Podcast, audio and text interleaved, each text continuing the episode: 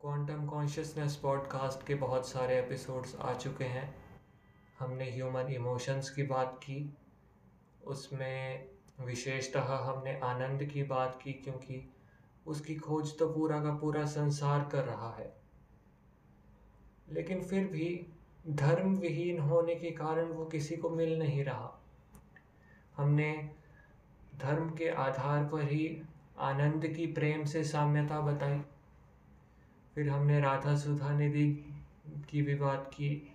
राधा और कृष्ण का प्रेम का स्वरूप कैसा है? इस बारे में भी बहुत अच्छे से चर्चा की गई। तो लिसनर्स का ये सवाल उठा कि ये जो प्रेम स्वयं है, जो कि ना सिर्फ़ राधा कृष्ण, राम सीता जी को हो जाता है, बल्कि हम साधारण मनुष्यों को भी हो जाया करता है और तो और जानवरों को भी हो जाता है। तो इसका क्या स्वरूप है? दैवीय स्वरूप से हटाकर के ऐसा क्या है जो ये सहजता से जानवरों तक को सुलभ हो गया? तो इस पे मैं ये कहना चाहता हूँ कि प्रेम की जो परिभाषा है, वो सीता और राम की परिभाषा में ही सनिहित है।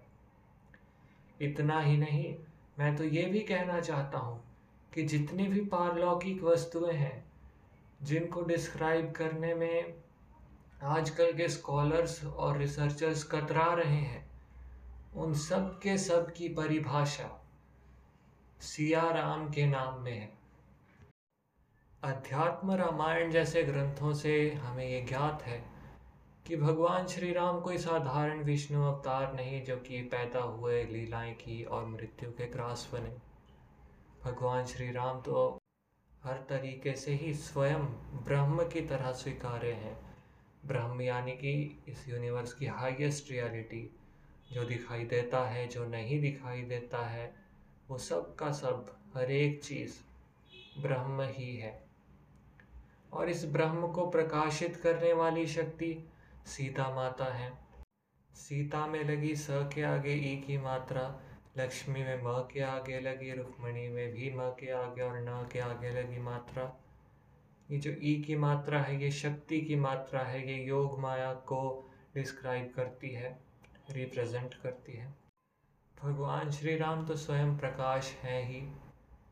वो ऐसे सूर्य हैं जिनकी रश्मि हम लोगों को नहीं मिलती, क्योंकि हम लोग साधारण मनुष्य हैं। हमें हमें ब्रह्म ज्ञान नहीं है और ना ही इतनी भक्ति की लगन है कि किसी ईश्वर अनुकंपा से देख पाए। लेकिन फिर भी जब ये रामायण घटित हुई, सब के सब लोगों को पता चला कि ये भगवान राम है, ये इन्होंने किया, ये इनकी लीला है, इसको हम देख पा रहे हैं। जो चीज़ें हम देख पाते हैं, वो तो माया होती हैं। यहाँ तक कि जिस मनुष्य से हम प्रेम करते हैं, वो भी स्वरूप तो माया का ही है मतलब देखने में तो माया का ही लगता है। अंतर्मन और चित्त का स्वरूप तो अलग बात है, पर फिर से वही बात, वो आँखों से कहाँ दिखाई देता है? तो ये राम अगर चित्त के प्रकाश के रूप हैं तो उसको सबको दिखाने का कार्य किसने किया? योग माया ने, ऐसी माया जिसका योग स्वयं ब्रह्म से बना हुआ है। हमने जब ये तथ्य माना कि प्रेम चेतना का कार्य है, आत्मा का धर्म है, शरीरों का धर्म नहीं है, क्योंकि शरीर से तो वासना होती है तो ये चेतना का चेतना से जो आकर्षण है, वो भी ऐसे लोगों के बीच जिन्होंने कभी कोई ब्रह्म ज्ञान पाने का प्रयास नहीं किया और कई बार नास्तिक आदि को भी प्रेम हो जाया करता है। तो ये किसकी अनुकंपा है? ये सीता माता की है। और जो प्रेम स्वयं है, वो क्या है? वो भगवान श्री राम है। ये तो था प्रेम का ब्रह्म स्वरूप। ब्रह्म की फॉर्म में भी विचार योग्य ये चीज़ है। लेकिन वो छोड़िए। संसार में किस प्रकार से ये हमें ग्रहण होता है, ये बात ज़्यादा सोचने की है? क्योंकि ये हमारे लेवल की चीज़ है।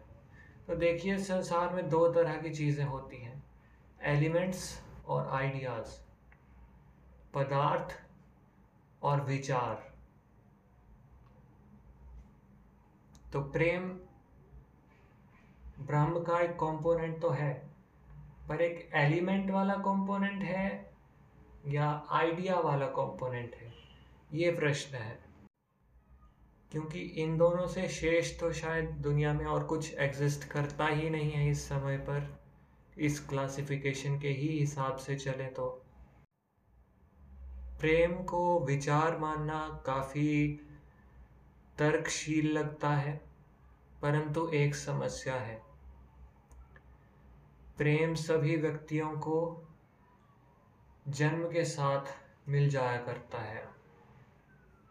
अगर किसी छोटे बच्चे को भी कोई प्यारा सा फूल दिखा दीजिए, उसकी माँ जो है, उसकी माँ को कोई मुस्कुराने की वजह दे दीजिए। बच्चा माँ की मुस्कुराहट को देख करके ही मुस्कुराने लग जाएगा। क्यों? क्योंकि वो माँ से प्रेम करने लग जाता है, बहुत शीघ्र ही।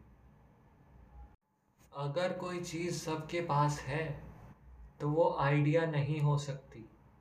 क्योंकि आइडिया किसी बाहर के हमारे जो एक्सटर्नल स्टिमुलस आते हैं, उनके रिएक्शन में हम बनाते हैं। जन्म से ग्रहण होने वाली चीज़ें तो हमारे ऑर्गन्स जीन्स में जो डीएनए वगैरह हैं, ये सब होते हैं। तो ये तो ऑब्जेक्ट्स हैं।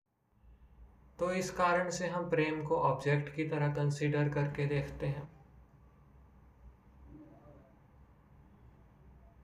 प्रेम को अगर ऑब्जेक्ट की तरह देखा तो एक और समस्या आती है। और वो ये कि हर एक पदार्थ की अपनी कुछ प्रॉपर्टीज़ होती हैं। वो उनका दास होता है।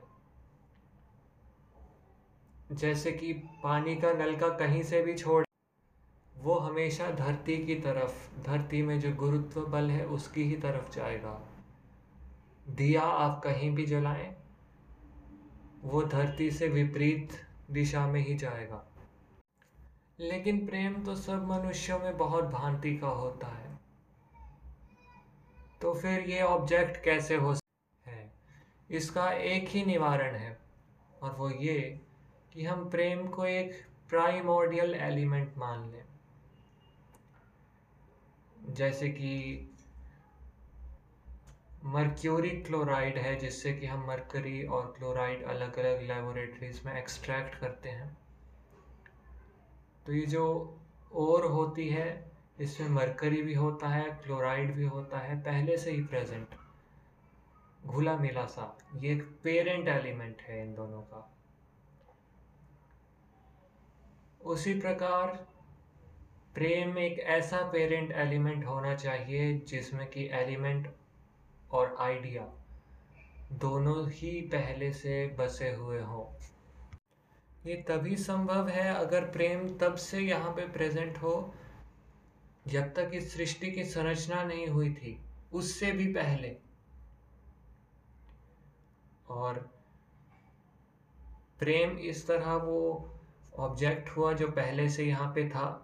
भगवान श्री राम जिस प्रकार ब्रह्म के रूप में विराजमान रहते हैं, सृष्टि से पहले भी और सृष्टि के समय में भी, उसी प्रकार।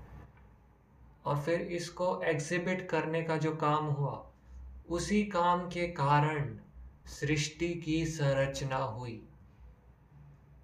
और ये जो एग्जीबिशन थी, वो क्या था? वो सीता माता की अनुकंपा थी। और दूसरी बात, प्रेम एक विनाशकारी चीज़ नहीं है। वो तो अच्छी चीज़ है, मंगलमयी चीज़ है। जब इस मंगलमयता को हम एक और चीज़ के साथ कंसिडर करें कि भगवान श्री राम ब्रह्म के रूप में इनफाइनाइट हैं। वो एक सूर्य की तरह एक गोले में सीमित नहीं है। तो इससे हमें क्या ज्ञात होता है कि भगवान श्री राम तो असंख्य मीलों तक फैले हुए एक विशाल भवन है। वो तुलसी रामायण की चौपाई जो कि हर एक हिंदू कभी ना कभी सुन चुका है। मंगल भवन अमंगल हारी और प्रेम क्या है? Love is free will of God. प्रेम ईश्वर की मुक्त इच्छा है। मुक्त इच्छा यानी ऐसी इच्छा, जिसमें कि ईश्वर के ऊपर कोई और ईश्वर नहीं बैठा हुआ था, जिसने कि उन पे दबाव बनाए कि नहीं नहीं, तुम तो इस तरह का संसार की रचना करो और अभी के अभी करो। भगवान श्री राम को जब उचित लगा, उसी वक्त पे उन्होंने संसार की रचना की। और किस प्रकार के संसार की रचना करनी है, ये भी उन्होंने अपने मुक्त रूप से सोचा। और ये फिर भी जगत आनंदमयी हुआ। इसमें हमें वेद, भक्ति आदि रतन प्राप्त हुए। क्यों? क्योंकि भगवान श्री राम की मुक्त इच्छा स्वयं संसार की ब्रह्म की सबसे खूबसूरत, सबसे सुंदर प्रतिमा सीता माता है। इन सब बातों के साथ आप सबका स्वागत है क्वांटम कॉन्शियसनेस पॉडकास्ट के आज के एपिसोड में, जिसका नाम है सिया राम ही प्रेम का वास्तविक स्वरूप है।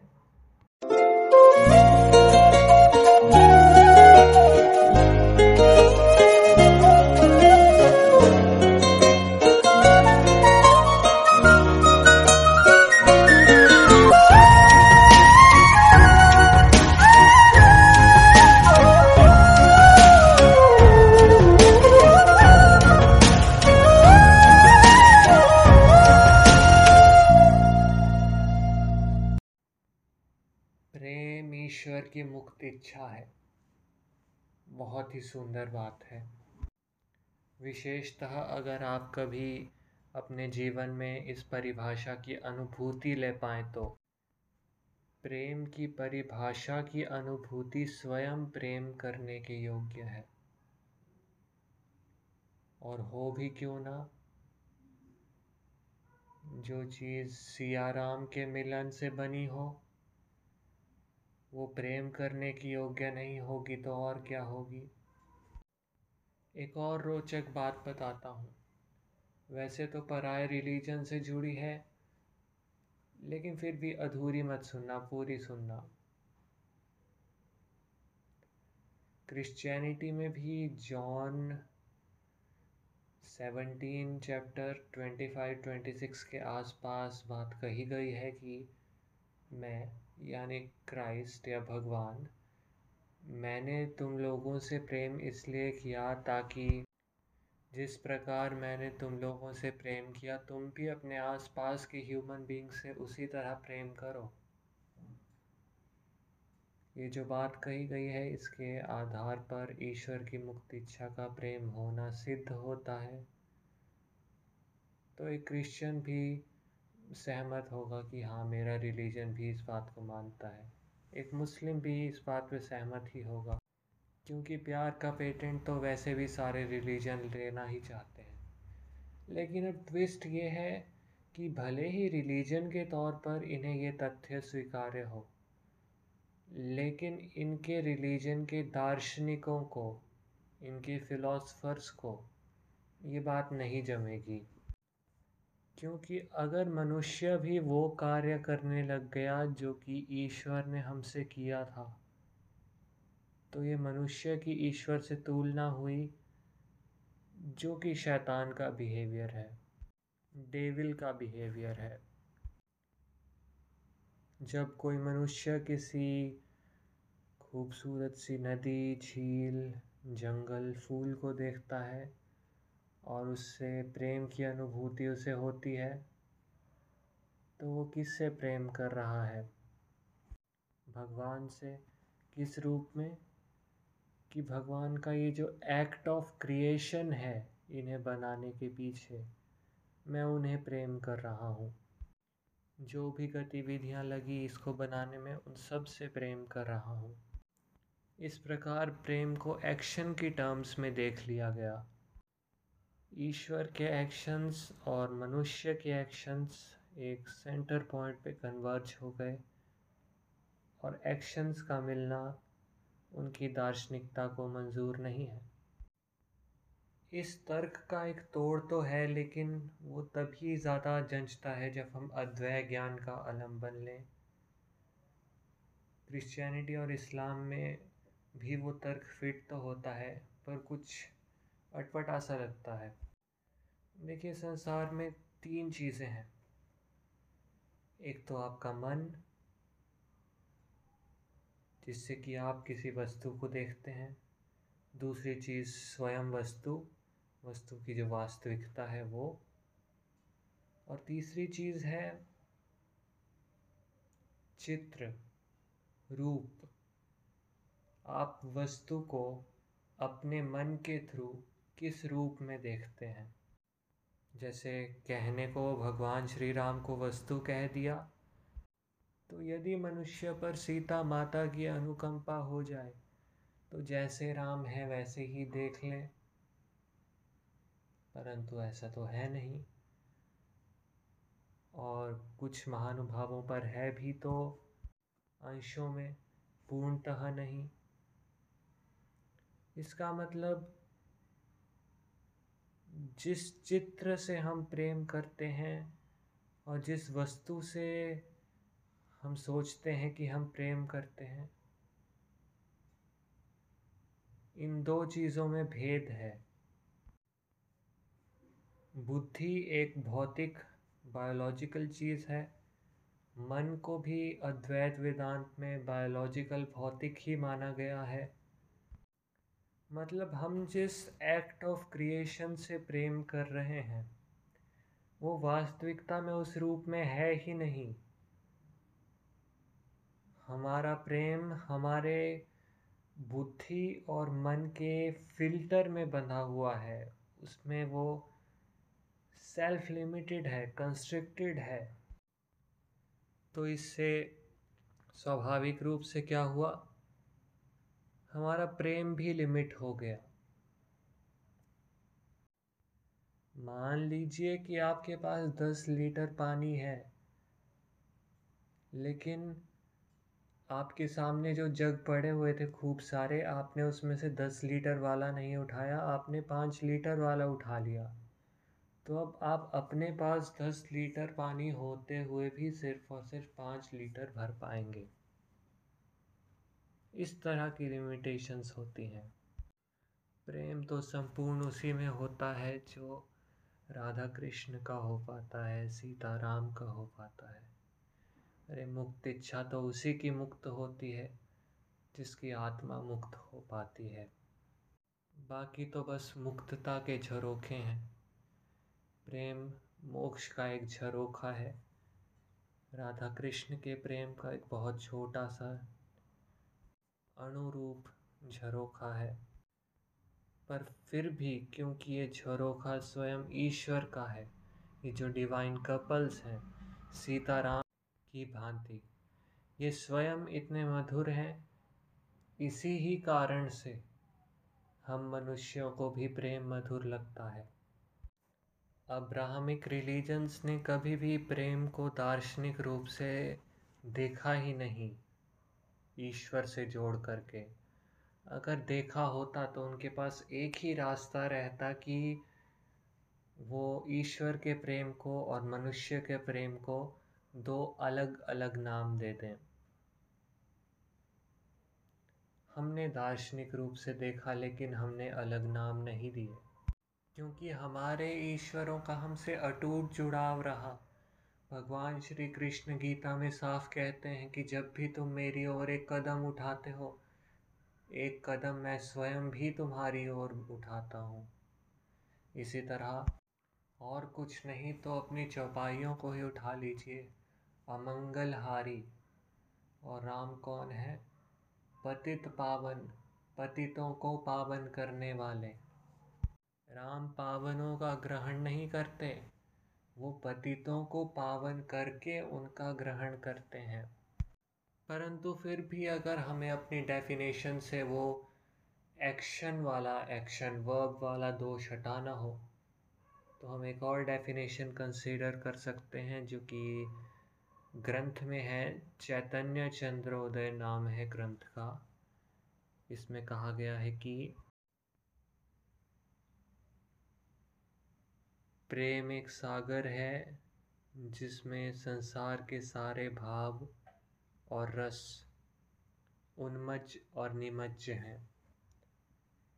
निमज्ज मतलब सबमर्ष्ड सागर की बात हो रही है तो उसमें डूबे हुए और उन्मज्ज सागर पर तैरते हुए। रस भावों को इफ़ेक्ट करने वाले ऊर्जा रूपी पदार्थ और भाव रसों का ग्रहण करके, स्वयं को परिवर्तित करके,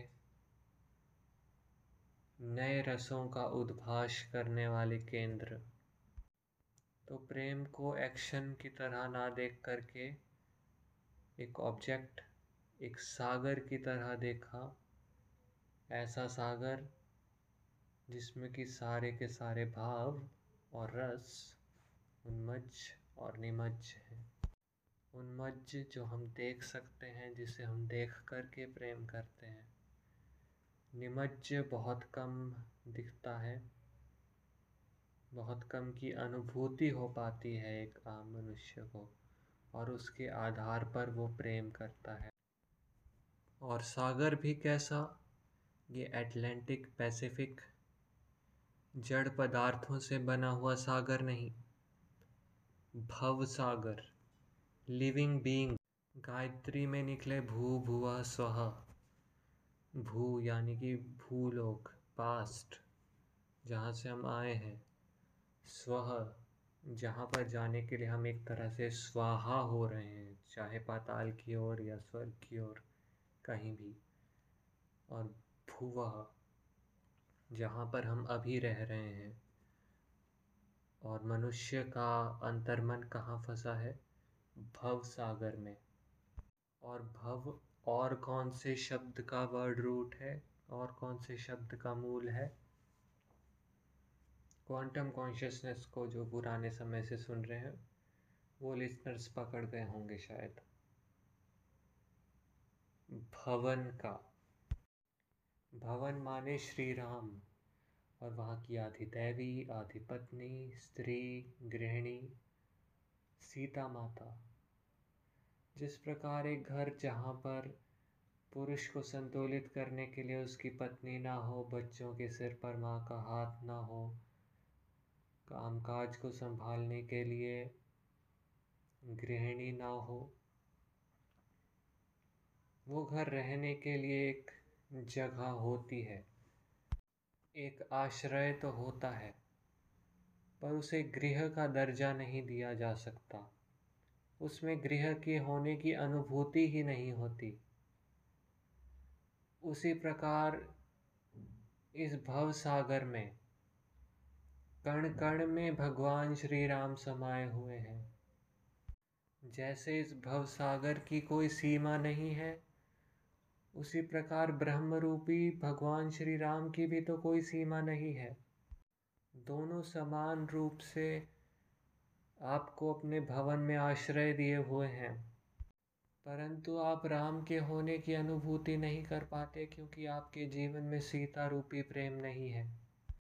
ईश्वर की मुक्त इच्छा का प्रेम होना, ये तो ईश्वर के दृष्टि से या फिर हम जिस तरह से ईश्वर को देखते हैं, उस दृष्टि से प्रेम की परिभाषा है। तो हमारे लिए क्या है?